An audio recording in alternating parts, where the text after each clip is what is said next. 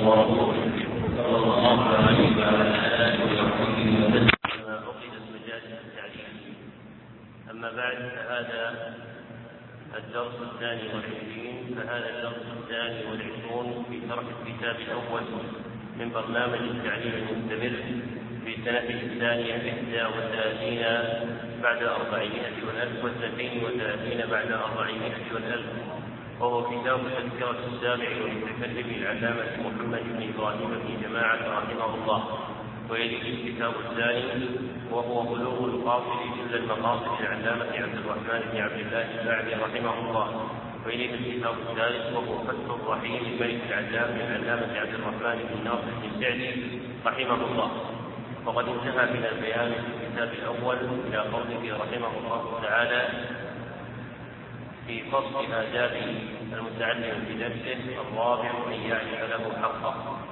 نعم. بسم الله الرحمن الرحيم. الحمد لله رب العالمين وصلى الله وسلم على نبينا محمد وعلى آله وصحبه أجمعين. اللهم اغفر لنا ولشيخنا وللحاضرين ولجميع المسلمين. قال المصنف رحمه الله تعالى الرابع ان يعرف له حقه ولا ينسى له فضله. قال حمزة إن كنت إذا سمعت من الرجل الحديث كنت له عبدا ما حييت فقال ما سمعت من أحد شيئا إلا واختلفت إليه أكثر مما سمعت منه ومن ذلك أن يعظم حضرته ويرد ويرد غيبته ويغضب لها. فإن عجز عن ذلك قام وفارق ذلك. وينبغي أن يدعو له مدة حياته ويرعى ذريته وأقاربه وأولياءه بعد وفاته ويتعاهد زيارة قلبه والاستغفار له والصدقة عنه ويبحث في الشمس والهدي مسلكه ويراعي في العلم والدين عادته ويقتدي بحركاته وسكناته في عاداته وعباداته ويتأدب بآدابه ولا يجعل الابتداء به الخائف أن يصبر على نبوة تكون من فكره أو سوء خلق ولا يصده ذلك عن ملازمته وحسن عقيدته ويتأول أفعاله التي يظهر أن الصواب خلافها على أحسن ويبدأ هو عن شهوة الكيف بالاعتدال والتوبة مما وقع والاستغفار. ويسلب الموجب إليه ويجعل العتبة عليه. فإن ذلك أبقى لمودة وأحفظ لقلبه وأنفع للطالب في دنياه وآخرته وأما في السلف من لم يصبر على ذكر التعليم بقي عمره في عناية الجهالة. ومن صبر عليه آل أمره إلى عز الدنيا والآخرة. ولبعضهم اصبر لذلك إن جفوت طبيبه واصبر لجهلك إن جفوت معلما وعن ابن عباس رضي الله عنه. جلست طالبا فعجبت مطلوبا. فقال معاذ بن عمران مثل الذي يغضب على العالم مثل الذي يغضب على أساطير الجامع. فقال الشافعي رحمه الله قيل لسفيان بن عيينة إن قوما يأتونك من أقطار الأرض تغضب عليهم يوشك أن يذهبوا ويتركوهم. فقال للقائل هم من قائلا مثلك إن تركوا ما ينفعهم في سوء خلقه. فقال أبو يوسف رحمه الله خمسة يجب على الناس مداراتهم وعد منهم العالم المكتبة بعلمه الثالث أن يشكر الشيخ على توفيقه على أن يشكر الشيخ على توفيقه على ما فيه موهبة وعلى توفيقه على ما فيه نقيقة أو على كسل يعتريه أو سطور يعاني أو غير ذلك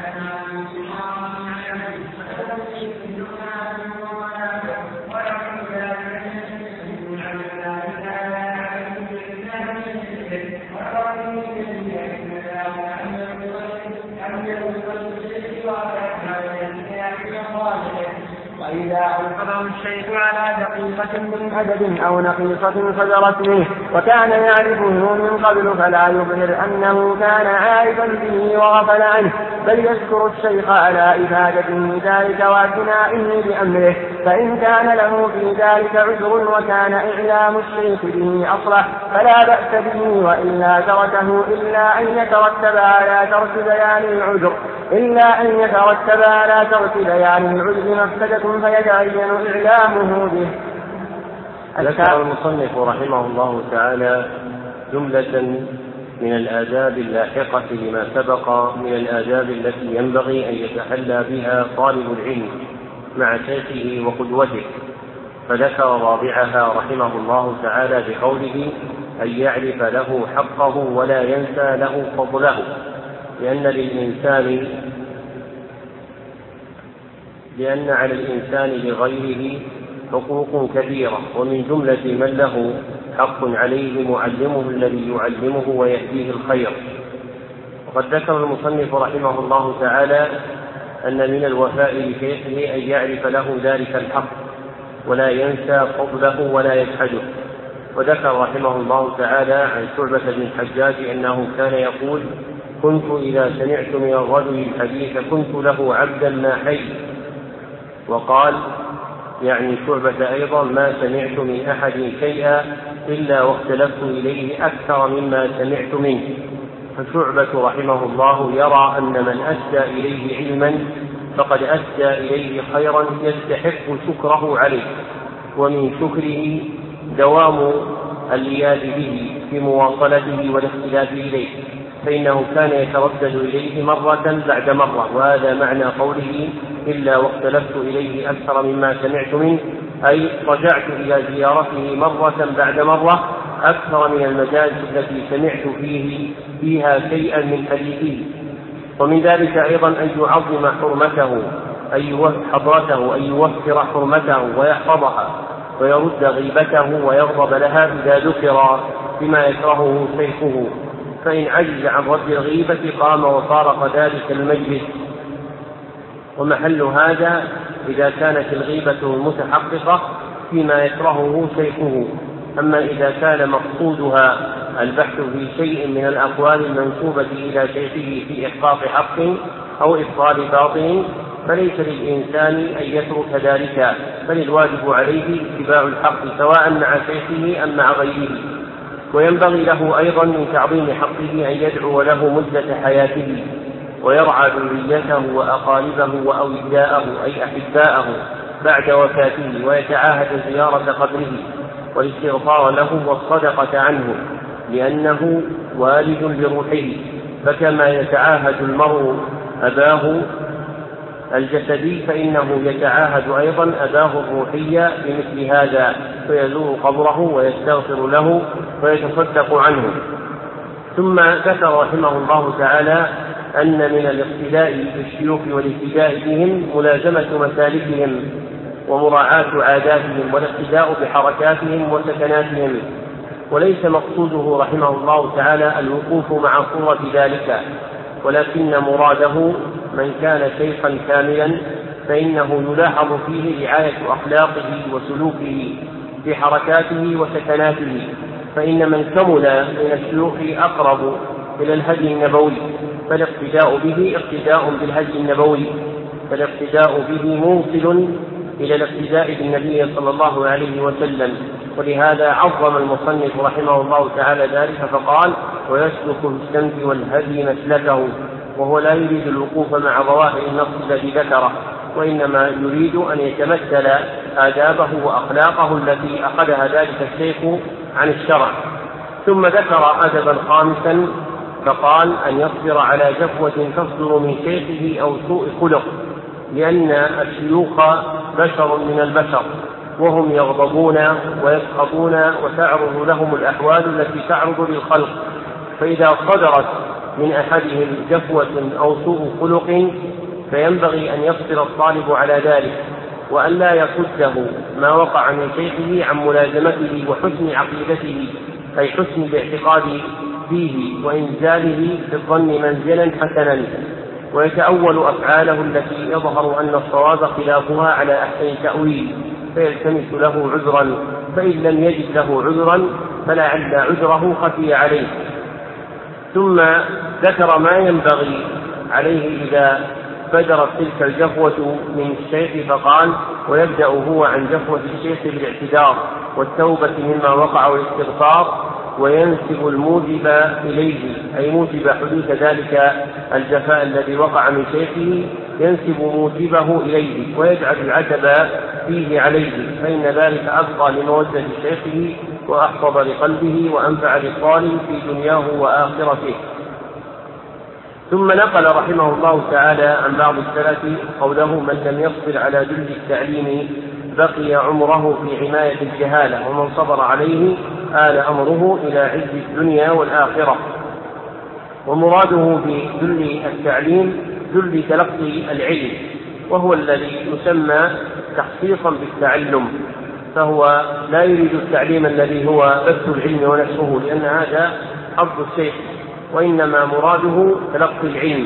وهو الذي وقع في عبارة الأصمع التي رواها البيهقي في المدخل عنه أنه قال من لم يحتمل ذل التعلم ساعة بقي في ذل الجهل أبدا.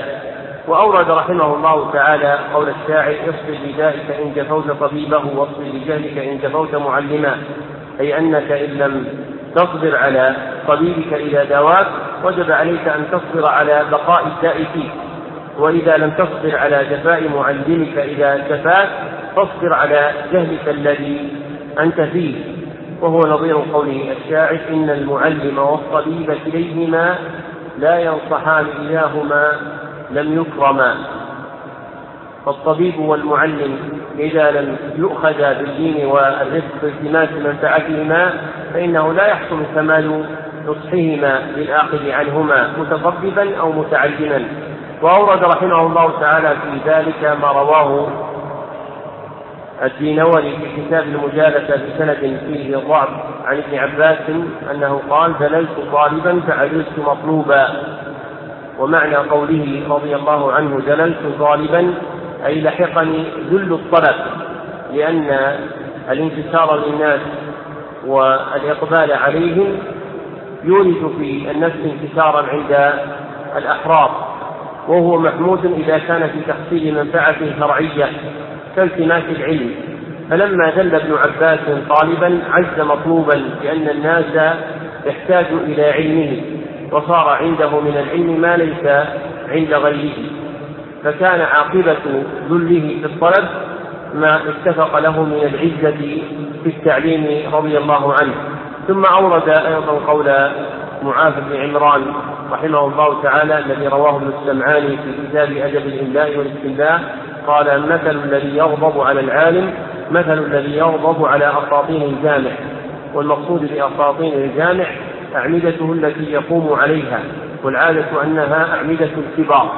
فالذي يغضب على العالم مثل من يغضب على هذه الأعمدة فإن غضبه يضر نفسه ولا تتضرر هذه الأعمدة منه. فكذلك من غضب على العالم فمآل ضرر غضبه عليه ولا يضر العالم شيئا. ثم ذكر خبر الشافعي أنه قيل لشيخه سفيان بن عيينة إن قوما يأتونك من اقطار الأرض تغضب عليهم يوشك أن يذهبوا ويتركوك فقال للقائل هم حمقى إذا مثلك إن تركوا ما ينفعهم لسوء خلقي. ووقع هذا أيضا للأعمش فيما رواه الخطيب وغيره أنه كان يختلف إليه رجلان أحدهما من شأنه الحديث والآخر ليس من شأنه الحديث. فغضب يوما على الذي من شأنه طلب الحديث فقال له الآخر لو أنه غضب علي كما غضب عليك لما عفت إليه. فسمعه الأعمش فقال إذا يكون أحمق مثلك إذا ترك ما ينفعه لسوء خلقي ولما وعى السلف رحمهم الله تعالى هذا علموا أن ما يبلغ من شيوخهم من أداهم مهما بلغ فإنه ينبغي أن يصبر عليه الإنسان وأن يرجع إليهم لأن المقصود الانتفاع بهم. وما يقع منهم من طبائع البشر فهذا شيء يسأل له فيه العفو والمسامحة. ومن بدائع المذكورات في أحوال السلف في هذا ما ذكره جماعة عن عبد الرحمن بن حرملة أنه كان يقول قد شجني سعيد بن المسيب في العلم مرتين أي شد رأسه وضربه عليه حتى أدمى رأسه في العلم مرتين فلم يمنعه ضربه في الأولى حتى أدمى رأسه من الرجوع إليه رحمه الله تعالى لعلمه بأن منفعته من العلم متوقفة على النهل من شيخه. وقال أبو يوسف الأنصاري خمسة يجب على الناس مداراتهم وعد منهم العالم ليقتبس من علمه. فمن دار العلماء وتلطف بهم أفاضوا عليه من علومهم. ومن كان نزرا سيء الخلق حجبوا عنه علومهم ثم ذكر الأدب السادس المتضمن لشكر الشيخ فقال أن يشكر الشيخ على توقيفه على ما فيه فضيلة وعلى توبيخه على ما فيه نقيصة أو كسل يعتريه أو قصور يعانيه أو غير ذلك مما في إيقافه عليه وتوبيخه إرشاده وصلاحه. فالشيخ ربما اطلع على فضيلة من الطالب فشكره عليها أو على نقيصة وخلل منه فوبخه عليه قاصدا إصلاح خلله وإرشاده لما فيه منفعته فينبغي أن يشكر الشيخ على توقيفه على ما فيه فضيلة وعلى توفيقه على ما فيه نقيصة لأن مقصوده في كل هو طلب الأصلح له. وإذا أوقفه الشيخ على دقيقة من أدب أو نقيصة صدرت منه وكان يعرف وكان يعرفه من قبل فلا يظهر أنه كان عارفا به وغفل عنه.